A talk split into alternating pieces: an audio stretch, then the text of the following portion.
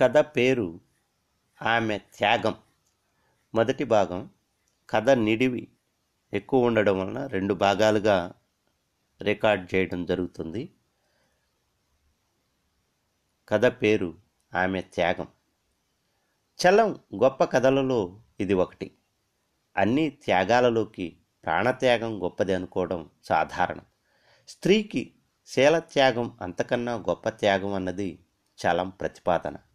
ఆ త్యాగం ప్రియుని ప్రేమ కోసం చేసినప్పుడు త్యాగం కోరినవాడిలో మృగ లక్షణాలు కరిగిపోతాయి. గౌరవం రెట్టింపవుతుంది. ఆమె ప్రేమ నుండి త్యాగంలోకి పెరుగుతుంది. కథలో డాక్టర్ కామం నుండి ప్రేమలోకి ఎదిగాడు. ప్రేమ చేత స్త్రీని అనుసరించిన పురుషుడు ఉన్నత మర్యాదలోకి పురోగమిస్తాడు. వినండి. ఆమె త్యాగం. సీతారామయ్యని నేను క్లబ్బులో ఎరుగుదును. డిగ్రీలు మర్యాద ప్రాముఖ్యమైన ఆ క్లబ్బుల్లో సీతారామయ్యని చేర్చుకోవడం ఎవరికీ ఇష్టం లేదు. నాకు కూడా. కానీ తాను చేరడం ఇష్టం లేదన్న వాడిని తంతానని బెదిరించి చేరాడు. తంతానన్నాడంటే తన్ని తీరుతాడని అందరికీ తెలుసు. అతను చేరిన తర్వాతనైనా అతన్ని మాలో ఒకణ్ణిగా చేర్చుకోనే లేదు. అతని వైఖరి మాత్రం మీరెంత వెధవలో నాకు తెలుసు. పంతానికి చేరాను గాని మీరు నన్ను అంగీకరించకపోవడమే నాకు మర్యాద అన్నట్టు తిరిగేవాడు. అతను గొప్ప రౌడీ కావడమే కాకుండా తన తండ్రి దమ్మిడీలు లెక్క పెడుతూ సౌఖ్యాలు వదులుకుని వెట్టి చాకిరీ చేసి కూడబెట్టిన గొప్ప ఆస్తిని ఒక స్త్రీ కోసం అందులో అందం లేని రోడ్డు వేశ్య కోసం తగలేశాడని ఇంకా మిగిలిన కొంచెము మోటారులో ఆమెతో తిరిగే సరదా కోసం సరిపో సరిపుచ్చుతున్నాడని తెలిసింది. పిసినారి అని బతికి ఉన్నన్నాళ్ళు తిట్లు తిన్న అతని తండ్రి ఇప్పుడు పబ్లిక్ సింపతిని సంపాదించాడు. ధనం భద్రం చేసుకుని తక్కిన అల్లర్లు ఎన్ని చేసినా లోకం గౌరవిస్తుంది. ధనం ఉన్నప్పటి అతని గర్వం ధర్మంగా కనపడ్డది కానీ ధనం తరుగుతున్న కొద్దీ అతని ముఖంలో గర్వం సంతోషం మనుషుల్ని చూసి అల్పభారం ఎక్కువవుతున్నాయి. ఏం చూసుకుని ఆ బోర్ల పడడం? దాన్ని చూసుకునేమో. తన రంభ ముందు కులకమను మన ముందు ఎందుకు? మనకి ఆ రంభ లేదు కదా అనిగావును. అట్టే ఏ రంభ కాదు నేను చూశాను. ఇది వరకు గుంటూరులో దాని ఖరీదు ఆరనాళ్ళు రెండు బంతి పువ్వులు. ఏమో తాను వలచింది. సీతారామయ్య వస్తున్నాడు ఊరుకున్నాం. సీతారామయ్య నాకు అత్యంత ప్రియమిత్రుడు. క్లబ్కు వెళ్ళడమంటే కలిగే సంతోషంలో సగం అతన్ని చూసే ఆశతోనే ఉండేది. కానీ తన తండ్రి దమ్మిడీలు లెక్కలెట్టి సౌఖ్యాలు వదులుకుని వెట్టి చాకిరీ చేసి కూడతీసిన ఆ గొప్ప ఆస్తిని ఒక స్త్రీ కోసం తగలేశాడని ఇంకా మిగిలిన కొంచెము మోటారు కారులో తిరిగే సరదాకు సరిపుచ్చుతున్నాడని అనేవాళ్ళు క్లబ్బులో. కానీ ఆ స్త్రీ ఎవరో ఎటువంటిదో నాకు స్నేహమైన సంవత్సరాని గావును అతను క్లబ్బుకు రావడం మానాడు. జబ్బుగా ఉందన్నారు. ఊరు విడిచి వెళ్ళాడు తర్వాత తిరిగి వచ్చాడని అతని జబ్బు క్షయ అన్నారని తెలిసింది. అతని మేడ కారు వేలంపడ్డాయి ఊరి వెలుపల ఏదో గుడిసెలో కాపురమున్నారని తెలిసింది. అతన్ని వెళ్ళి చూడాలనుకున్నాను. కానీ అది వరకెన్నడూ అతని ఇంటికి వెళ్ళలేదు. అతనికి ఇష్టముంటుందో లేదో అందులో సరైన మర్యాద కాపురం కూడా కాదు అయ్యే అని వెళ్ళడం మానుకున్నాను. కానీ వారం రోజుల్లోనే అతన్ని చూడడానికి రమ్మని కబురొచ్చింది. ఇంకా డాక్టర్ అయిన తర్వాత నా ఇష్టాలతో పనేముంది? మొదట ఆ కుటీరాన్ని చూడగానే నాకు ఆశ్చర్యం వేసింది భేదతనం వల్ల ఆ దేవుడి వంటి మేడను వదిలారా? లేక ఈ కుటీరం అందాన్ని వలచి స్వప్నాలు కని ఇట్లా సృష్టించుకున్నారా? అనిపించింది.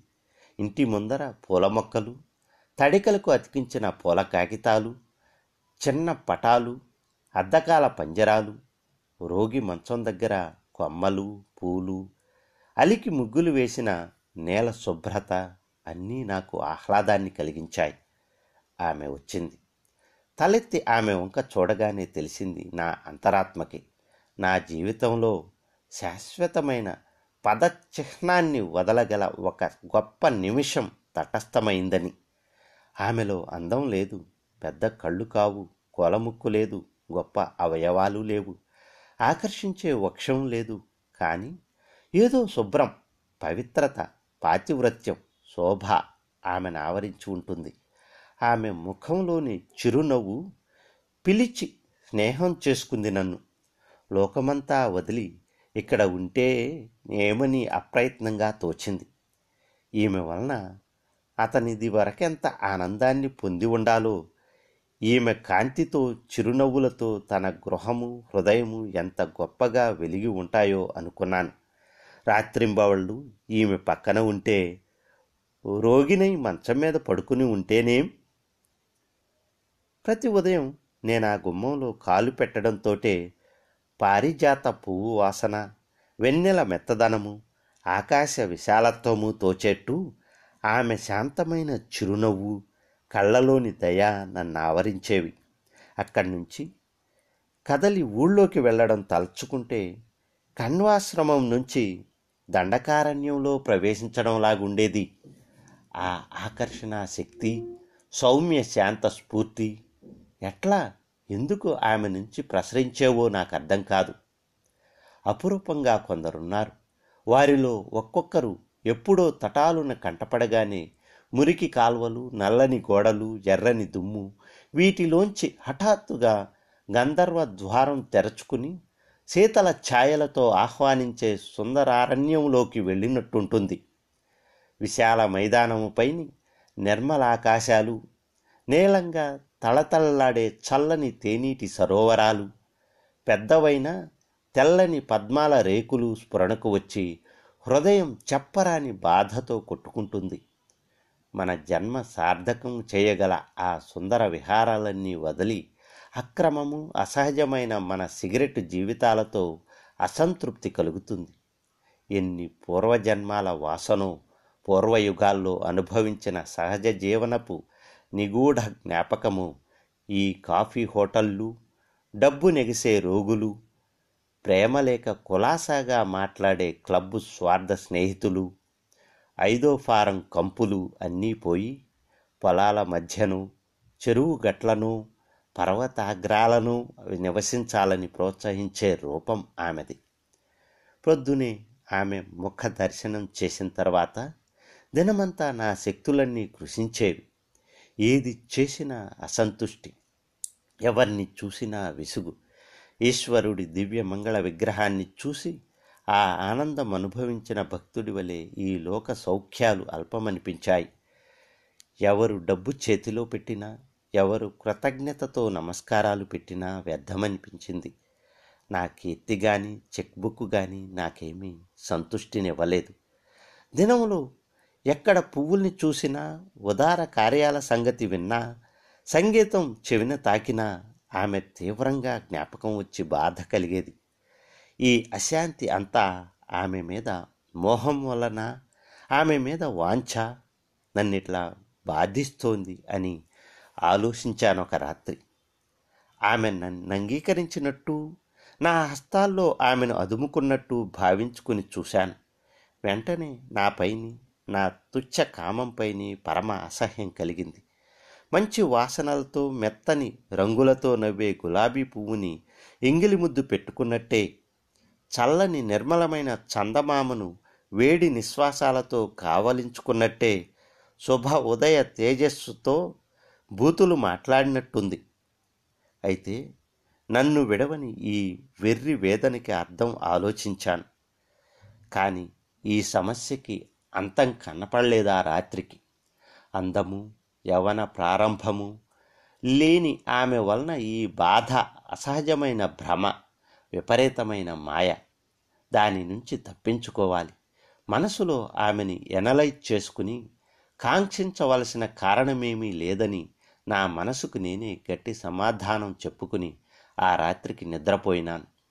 మర్నాడు ఆమెను చూడగానే ఈమెలోని ఆ ఆకర్షణ కారణం కనిపెట్టాలని వెతికాను. ఎందుకిట్లా హృదయాన్ని కలవరపెడుతుందని?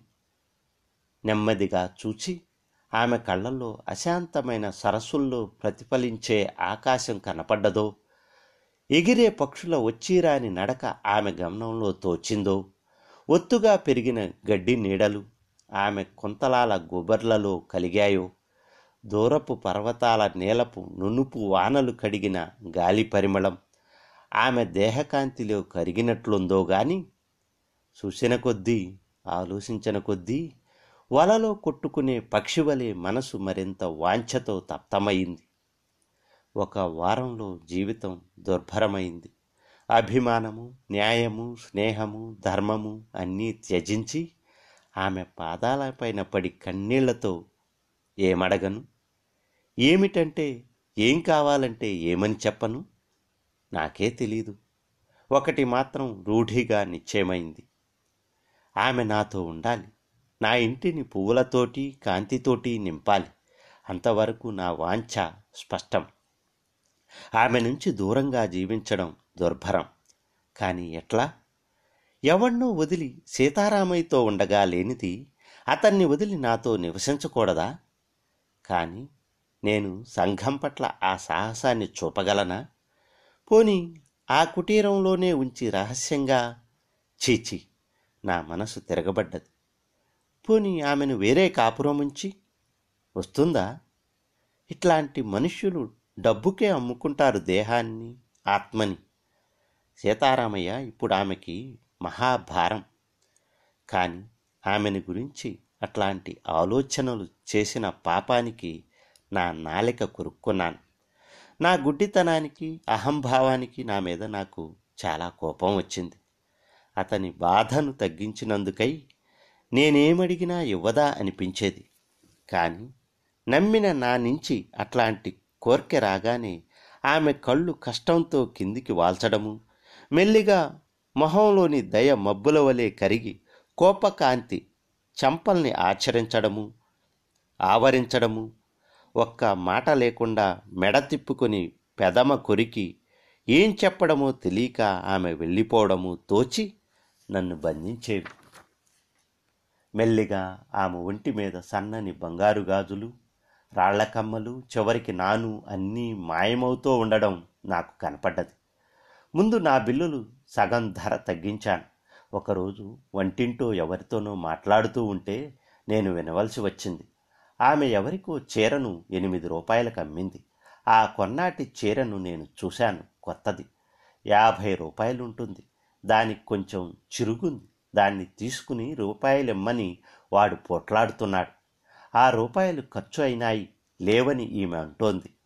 నేను నిశ్చేష్టునైపోయినాను ఇంటికి వెళ్ళి కవర్లో యాభై రూపాయలు పెట్టి తీసుకోమని బతిమాలుతూ సీతారామయ్యకు పంపాను. మన్నాడు వెళ్ళగానే ఆ రూపాయలు నా చేతిలో పెట్టింది. మాట్లాడడానికి చేతకాక నేను వెళ్ళిపోయినాను. ద్రాక్ష పళ్ళు యాపిల్స్ ఇచ్చి తీరాలా? అంది ఆమె కష్టంతో మర్నాడు. తప్పదు ఇంకా ఇవ్వాలి. మీ స్థితి చూసి చెప్పక ఊరుకున్నాను అన్నాను నోరు జారి. అట్లా అనుకోకండి. ఇవ్వవలసినవన్నీ చెప్పండి పర్వాలేదు అంది. ఈ కళ్ళతోని ఆమె క్రమంగా చిక్కిపోవడం అసహాయంగా చూశాను. భోజనం మానేస్తుందని తెలుసు. ఎప్పుడు వికాసంగా ఉండే ఆమె మొహం కొంచెంగా వాడింది. ప్రియుడి జబ్బులోనూ కాలుస్తున్న దరిద్రంలోనూ శాంతంగా ఆనందంగా తిరుగుతూ ఉన్న ఆమె నడక కొంచెం మందగించింది. గర్వంగా ప్రపంచాన్ని విధిని ధిక్కరించినవే ఆమె పెదవి కిందకి జారింది. నేనెట్లా భరించను? ఆ రోజు పొద్దున ఆమె నా దగ్గరగా నుంచుంది. ఆయన ఒంటో నెమ్మదిగానే ఉందండి మీరెందుకు వృధాగా రావడం? అంది. రోగి మూలిగి నా వంక చూడక గోడవైపు తిరిగాడు. ఏం చెయ్యను? సరేలేండి కానీ సీతారామయ్య గారితో కొంచెం మాట్లాడి పెడతాను అన్నాను. ఆమె వెళ్ళింది.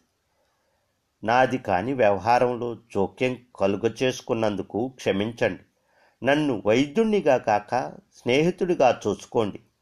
మీకు ఇంకా నెలల కొద్ది వైద్య సహాయం అవసరం. నా దగ్గర నుంచి ఉచితంగా తీసుకోకపోయినా బాకీ కింద చూసుకోండి. కానీ మందు మానితే మాత్రం తప్పకుండా మొదటి స్థితికి వస్తారు. అతని కళ్ళంబడి నీళ్ళొచ్చాయి. నా భార్య ఒప్పుకోదు. ఇంకా రాకండి మందు పంపకండి అన్నాడు సీతారామయ్య. ఇంటికి వెళ్ళి ఆలోచించి వరుసగా నాలుగు రోజులు నాలుగు పది రూపాయల నోట్లు పేరు లేకుండా పోస్టులో పంపాను. పది రోజులైంది. నేను ఆ ఇంటివైపు వెళ్ళి చేతి దూరంలో ఉన్న చల్లని కొబ్బరి తోటలోకి వెళ్ళడం చేతకాక ఎండలో కాళ్ళు కాలుతూ గంతులు వేస్తున్నట్టుంది నా జీవితం. ఆమె త్యాగాన్ని తలుచుకున్నప్పుడు నా మామూలు ఉదారాన్ని ధర్మాన్ని తలుచుకుని అంత నీరసపు పనులు చేసినందుకు నాకు సిగ్గేసింది. గుండె నిబ్బరం చేసుకుని ఇటు అటు చూడక దమ్మిడేల దగ్గర నుంచి వేల దాకా పోగు చేసి కుబేరుడు కావాలి. లేకపోతే సర్వము త్యాగం చేసి శుష్క దరిద్రుడు కావాలి. అంతేకాని మర్యాదల కోసం రూపాయి అర్ధ చందా వేసి ఏడుస్తూ చెల్లెళ్ళకు మేనపిల్లలకు తిండి పెట్టి చీరలిచ్చే బతుకు ఎందుకొచ్చింది? సుఖంగా భోజనం ముందు కూర్చున్నప్పుడు కాళ్ళు కడుపులో పెట్టుకుని పడుకున్న ఆమె శీలం జ్ఞాపకం వచ్చి తిండి సహించదు. చెట్ల పేకలు క్లబ్బులో కాఫీ తాగుతో కాలం గడిపే సంతోష సమయాన రాత్రింబవళ్ళు నిమిషం శాంతి నెరక్క చాకిరీ చేసే ఆమె దృఢత్వం జ్ఞాపకం వచ్చి పేక పారేసి లేచేవాణ్ణి. ధీరత్వాన్ని దేశ సేవను త్యాగాన్ని పొగిడితే నాకు సిగ్గై ఆమె సంగతి చెప్పాలని నోటి వరకు వచ్చేది. ఒకసారి క్లబ్బులో కొంచెం కదిపాను. వెంటనే పార్వతీశం అదిరా సీతారాముడి ముండేనా? దాన్న సాటి తీసుకొస్తున్నావు? అవును ఈ మధ్య నువ్వు ట్రీట్ షటప్ అన్నాను కళ్ళెర చేసి. తర్వాత ఇంకా ఆ ప్రస్తావన రానేలేదు కానీ క్లబ్బులో మాత్రం మనుష్యులు ఆమెను మరచిపోలేదు. ఇంకా వాడితోనే ఉందిరా. అడుగు బొడుగు ఇంకా మూటకడుతోంది గావును. ఇంతవరకు క్షవరం చేసింది రోగాన్ని అంటించింది. ఇంకా వదలకూడదు. వాడి పేనిగని కళ్ళారా చూసి కానీ వదలదు. ప్రజల హృదయాలిప్పుడు సీతారామయ్య కోసం ద్రవిస్తున్నాయి. రాత్రులు కూడా పక్కన పడుకుని ప్రాణాలన్నీ బయటికి దగ్గే ఆ నిర్భాగ్యుడి ప్రతి ఆయాసంలోనూ తన ప్రాణాలు పొయ్యేట్లు బాధపడే ఆమె జ్ఞాపకం వచ్చింది. నా శ్రమ తీరేట్టు పొలాల మీద నుంచి గాలి వేస్తోంది. నీళ్ళలోంచి కప్పలు వింతగా నా వంక చూస్తున్నాయి. చేతిలో బంతి పువ్వులు పొట్ల పువ్వులు అందంగా కనపడ్డాయి. ఆమె కుటీరం బయట నుంచుని ఉంది. నన్ను చూడగానే ఎందుకు మళ్ళీ వచ్చానన్నట్లు చూసింది. ఊరికే స్నేహానికి చూడ్డానికి వచ్చాను. ఇది ఇష్టం లేకపోతే వెళ్ళిపోతున్నాను. చప్పున నా చేయి పట్టుకుని ఆమె మీరు రావడం మానేసిన తర్వాత ఎంతో ఒంటరిగా ఉంది. ఆనందం కలిగించే అరగడియ కాలము జీవితంలోంచి మాయమైంది. తప్పకుండా రండి ప్రతిరోజు రండి ఇట్లా సాయంత్రం. అంత మాట్లాడేనని చప్పున ఆగింది. కళ్ళంబడి వచ్చే కన్నీటిని ఆపుకొని అవతలికి తిరిగి లోపలికి వెళ్ళింది. సీతారామయ్య దగ్గర అరగంట కూర్చున్నాను. అతను అలసి కళ్ళు మూసుకోగానే నన్ను బయట కుర్చీ వేసి కూర్చోపెట్టి కాఫీ ముందర పెట్టి నుంచుంది. మీరు కూర్చోరా? కింద నాపరాయి మీద కూర్చుంది. ఎంతో వడలిపోయింది. బొగ్గలు కిందకి వెళ్ళాడాయి. కళ్ళ చుట్టూ నల్లటి లోతులు కనపడుతున్నాయి. పాపం ఈమెకెట్లా సాయం చేయటం? నేను పంపిన నోట్లేం చేసిందో? ఉపయోగించినట్లు కనపడదు. ఇది వరకటి ప్రాభవంలో తానెరిగిన ధనవంతుల సంగతి మాట్లాడుకుంటూ ఆ సాయంత్రపు గాలిలో కూర్చున్నాం. ఆమె నా దగ్గరగా నా వంక ప్రేమతో చూస్తూ పక్కన కూర్చుంటే చాలదు శుష్కించిన ఆమె దేహం గాని వాలిన ఆమె భుజాలు గాని రేగిన ఆ జుట్టు గాని నా వాంఛను అడ్డగించలేదు. ఆత్మ నుంచి ఆత్మకి పిలుపులాగూ తోచింది. అక్కడ కూర్చున్నంతసేపు ఆమెని మనస్సుతో దగ్గరికి పిలుస్తూనే ఉన్నాను. చివరికి మీకు పువ్వులన్నా తెచ్చి ఇవ్వాలనుకుంటాను కానీ కోపం వస్తుందని భయం అన్నాడు. అవమానమంటే సహించలేను అందామె.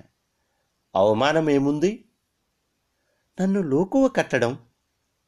పెదమ ఉనికింది ఏ పూర్వానుభవాలు కళ్ళు కనపడని పురుషత్వము అహంభావంతో నిండి ఏ పశువులు కలిగించిన అవమానాలు ఈమెనింత సెన్సిటివ్ చేశాయో. నేనెన్నటికీ మిమ్మల్ని అవమానం చెయ్యను. మిమ్మల్ని చూసినప్పటి నుంచి నా హృదయంలో కలిగిన పూజ్య భావమే నేను తే తెలియచేయగలిగితే మీరు నన్ను మీరు అన్నప్పుడే తెలిసింది అందామె. పాపం. ఈ హృదయం ఈ మలిన ప్రపంచం నుంచి ఎంత బాధపడ్డదో కదా? ఈ అభిమానం ఎంత గాయపడ్డదో కదా? సన్నని వెన్నెలలో సెలవు తీసుకుని ఆనందంతో తృప్తితో ఇంటివైపు నడిచాను. ఆ మృదువైన వెన్నెట్లో ఈ సస్యాలు నీళ్ళు కీటకాలు తృప్తిని పొంది ఆనందంతో విశ్రాంతి తీసుకున్నట్టు కనపడ్డది. నా జీవితానికి అర్థము ఫలితము పొందినట్లయింది నాకు ఆ రాత్రి.